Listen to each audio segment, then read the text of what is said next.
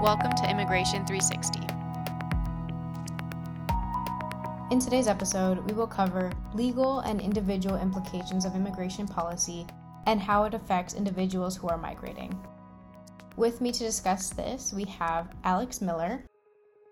Alex Miller is a Tucson native currently working as an immigration attorney and an immigration justice advocate. She primarily works with detained asylum seekers in the state of Arizona and asylum seekers awaiting access to asylum at the Arizona Nogales border. She has done extensive advocacy on behalf of asylum seekers, aiming to bolster asylum access and fight for the dignity of migrants seeking protection in the United States. So, welcome, Alex. It's so nice to have you here today with us. Yeah, thanks for having me. Glad to be here. Why don't we start by you telling us a little bit about how you got into immigration law? Yeah, I like to think that it was happenstance, that it was almost an accident, but my mom reminds me that I apparently wrote my like undergrad college application essay about immigration and there have been kind of this this constant thread of immigration in the background through my life and I think it's because I'm from Tucson, it's because I'm from the borderlands and it's just an issue that is omnipresent and, and has existed my whole life. When I went to law school, I went knowing that I wanted to help, knowing that I wanted to invest in my community. And I took the alternate path. I went corporate because I was scared, wanted to pay off my loans. But ultimately, that desire brought me home. And I'm really glad it did. Thank you for sharing. That's so powerful. I love that. It's been a theme that's like reoccurred throughout your life. That's when you yeah. That's awesome. I know you have a lot of years of experience, which is wonderful. Um, so, given your experience, what reasons for migration have you witnessed among individuals who you've worked with and who you have provided services for? So, I think in a way, the types of reasons people migrate, it kind of varies based on the ways you're engaging with migrants, right? And the kind of filters and funnels that people go through before they, they end up in your hands. So for me, I've primarily worked with asylum seekers, individuals who are fleeing harm, who have fear based claims. And that's not because most migrants are asylum seekers, it's because of the nature of the work that I've, I've been doing. Most of my work for the past two and a half years have been with folks in detention centers here in Arizona. And based on my position, I was only representing asylum seekers the same could be said for the individuals I worked with at the border. Because of kind of my mandate, I ended up working almost exclusively with people fleeing harm. Okay. So within the category of harm, have you found certain like subcategories at all? Yeah, so I think there's a broad swath of different types of cases you encounter a lot of it varies geographically, the types of cases you see from, from different regions. I think also there's kind of a, a misunderstanding or misconception between kind of what is an asylum seeker and, and what is asylum and what rights does a migrant have when they are just an asylum seeker. And when we're talking about immigration, at least from the other side, a lot of people frame it as you know illegal immigrants like all these illegal immigrants crossing the border. But when we're talking about asylum seekers they have a right to protection and they have a, a right to seek protection in the united states. And that right doesn't depend on whether they will eventually win their asylum case. So what we do see unfortunately is a lot of people who are fleeing very real harm mm-hmm. um, whether it's domestic violence or gang-based violence most often in central america who have really difficult roads ahead of them because those types of asylum claims tend to be weaker based on the legal framework here in the United States. That doesn't mean the harm they're fleeing is less real. That mm-hmm. doesn't mean they're less deserving. And that doesn't mean that they don't have a right to seek asylum. Right. Yeah, thanks for that point of clarification. I've also kind of heard that a lot the confusion between like asylum seeking and who like how how that works out and how that plays like real time going into the next question, do current immigration policies have an appropriate approach to respond to all the reasons why someone would migrate? I mean, the fast answer is no, both universally and both when we're talking, you know, more specifically about asylum seekers.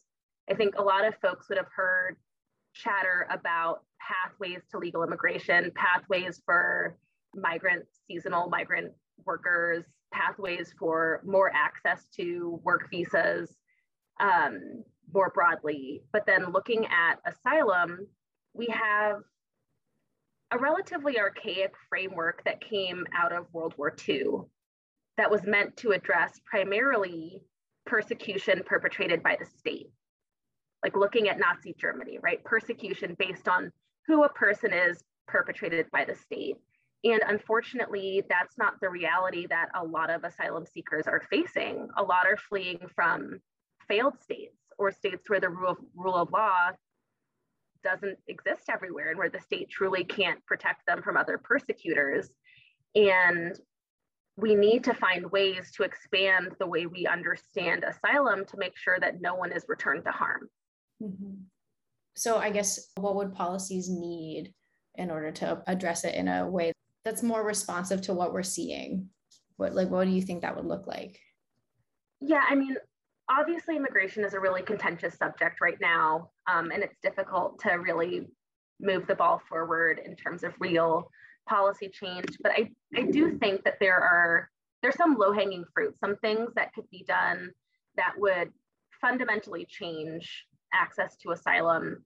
And I think one is kind of expanding our notion of who a persecutor can be mm. right? Like m- having a deeper understanding of private persecution and when that, you know, when an individual who's facing private persecution should still be granted asylum.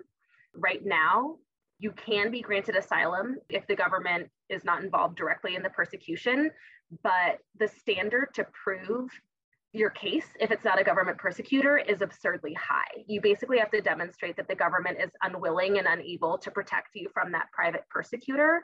And the immigration judges that we encounter, at least here in Arizona, are very hesitant to accept any of those explanations, even when there's pretty clear country conditions evidence of the government's inability to protect citizens. I think beyond that, one of the biggest issues with the framework is being persecuted in and of itself does not mean you, you will be granted asylum. You have to be persecuted for a specific reason, uh, meaning your race, nationality, religion, political opinion, or being a member of a PSG, a protected social group. And for the most part, a lot of folks that are fleeing gang based violence or family based violence, domestic abuse, have a difficult time defining their particular social group, PSG. And the case law is very confusing. It is very abundant and very difficult to navigate. And immigration judges, again, tend to not accept very many PSGs. One classic one that often is accepted by judges is kind of gender identity or LGBTQ status.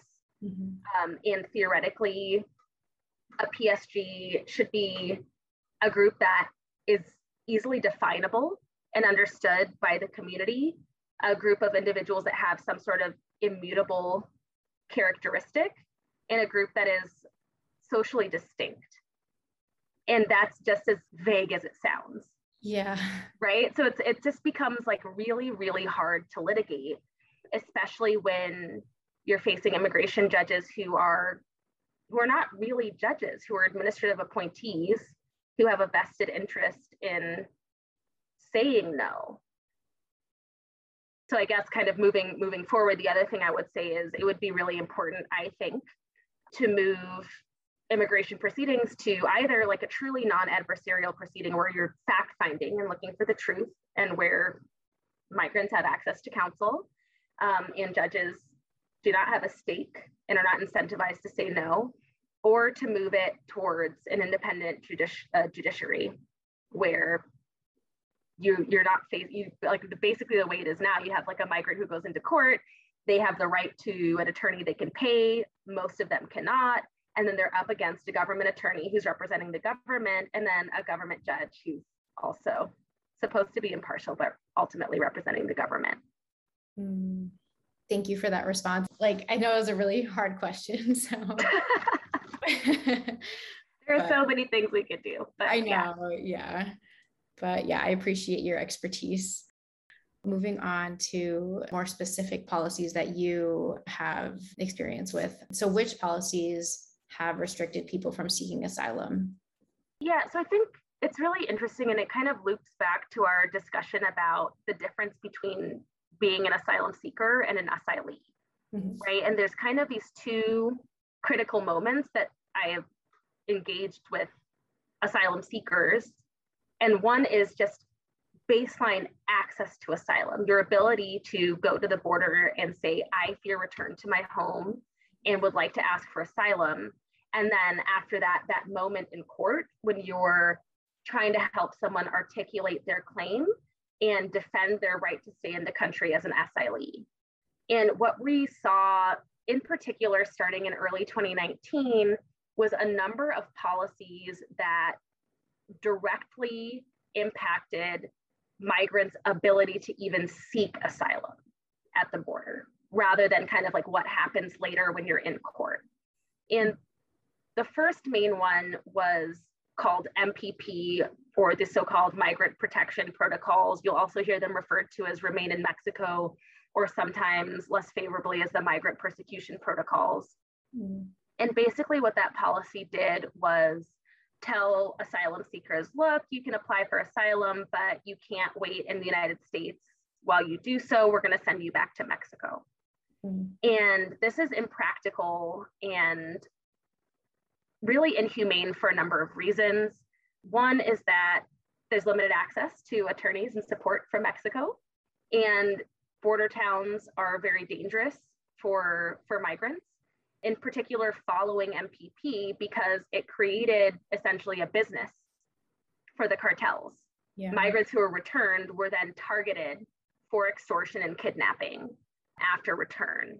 And a number of individuals, as a result of that targeted crime missed hearings and were ordered removed after having missed hearings and you know a startling number of individuals who were able to see their hearings through had their claims denied even individuals from countries that have kind of your stereotypical political asylum claims from countries that are in clear tumult mm. um, another more recent policy uh, would be title 42 or kind of the border closure as justified under this kind of archaic or little heard of public health law called Title 42, basically the US government used the pandemic as a pretext to shut the border, targeting almost surgically asylum seekers, saying that there wasn't the capacity to safely process individuals at the border.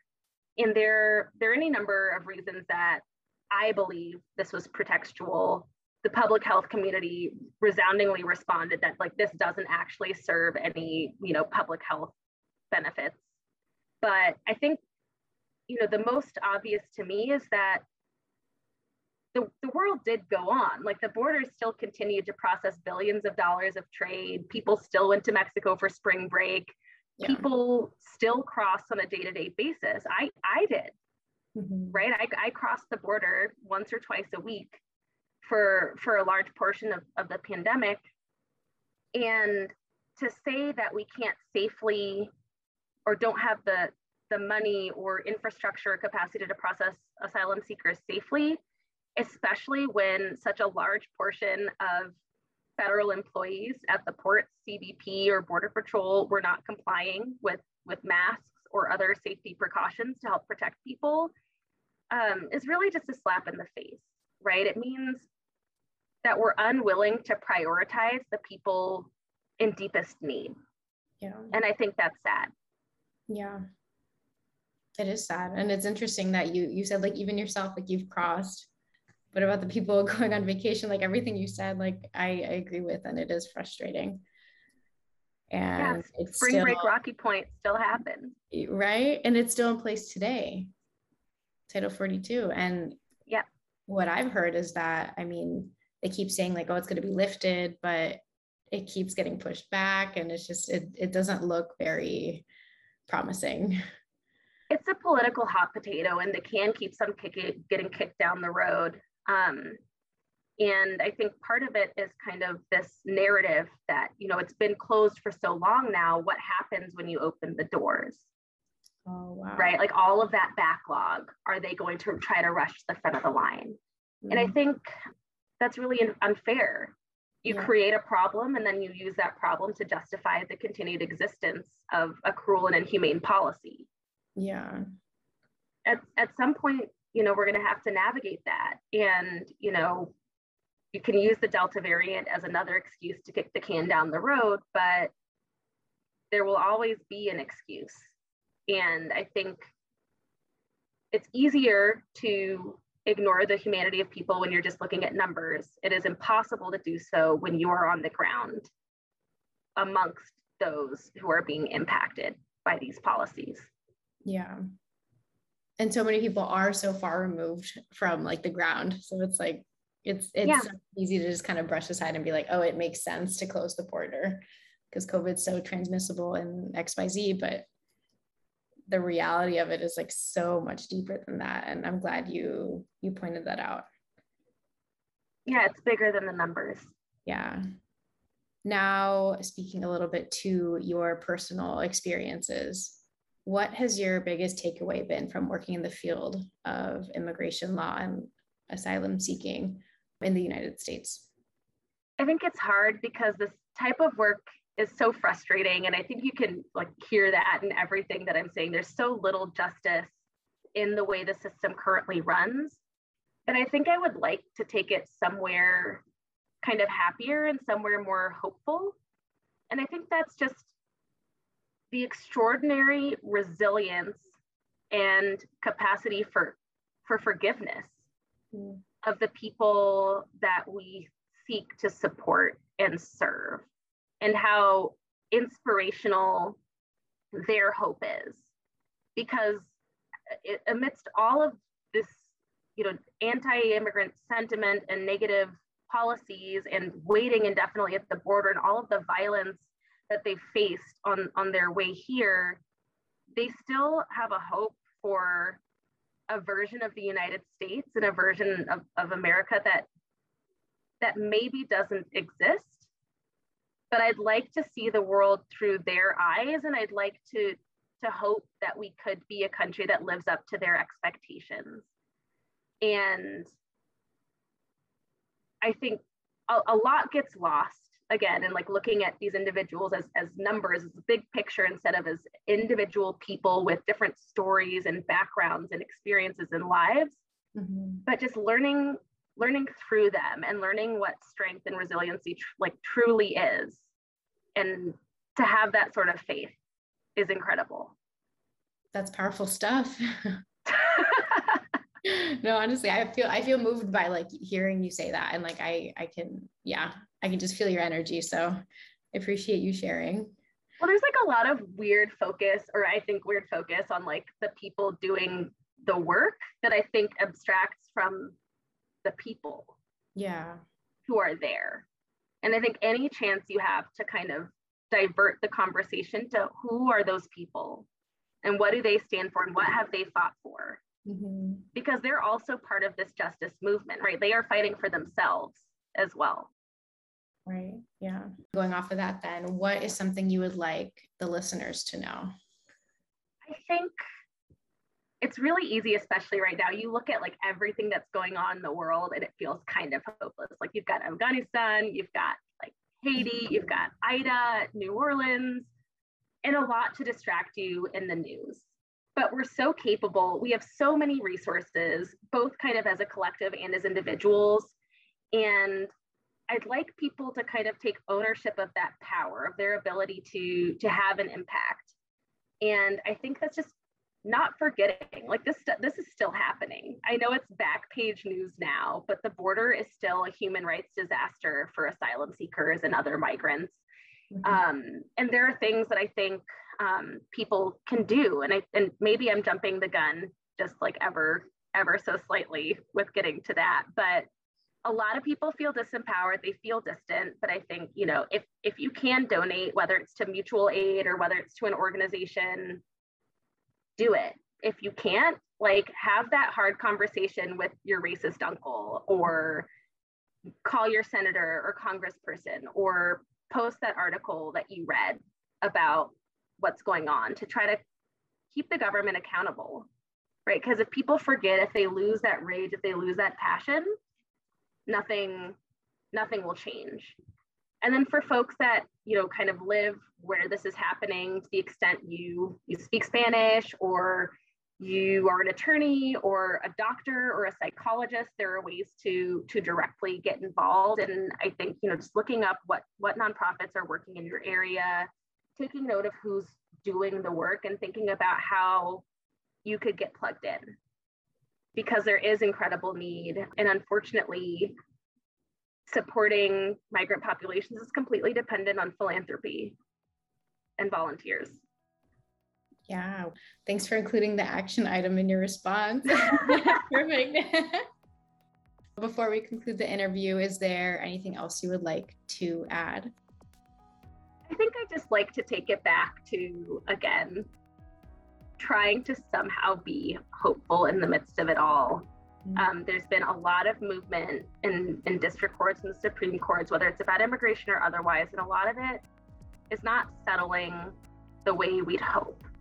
And I think that for a long time there was this hope that the courts would be the big defenders of human rights, and I don't I don't know that that's true. Like I don't know that that the courts will protect us. So I think what it boils down to then is us making our voices heard and making sure that those who are supposed to represent us in the government are pushing that agenda forward so that we can make longer lasting change for the better and hopefully bringing more attention to these issues can do that.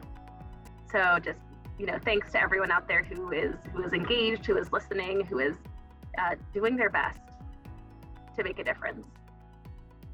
Oh, what a wonderful way to conclude this interview. Thank you so much. You're welcome. Thanks for thanks for having me here today. Yeah, thanks for your time and your expertise. I really appreciate it. And thanks to the listeners for sticking around. We'll catch you next time.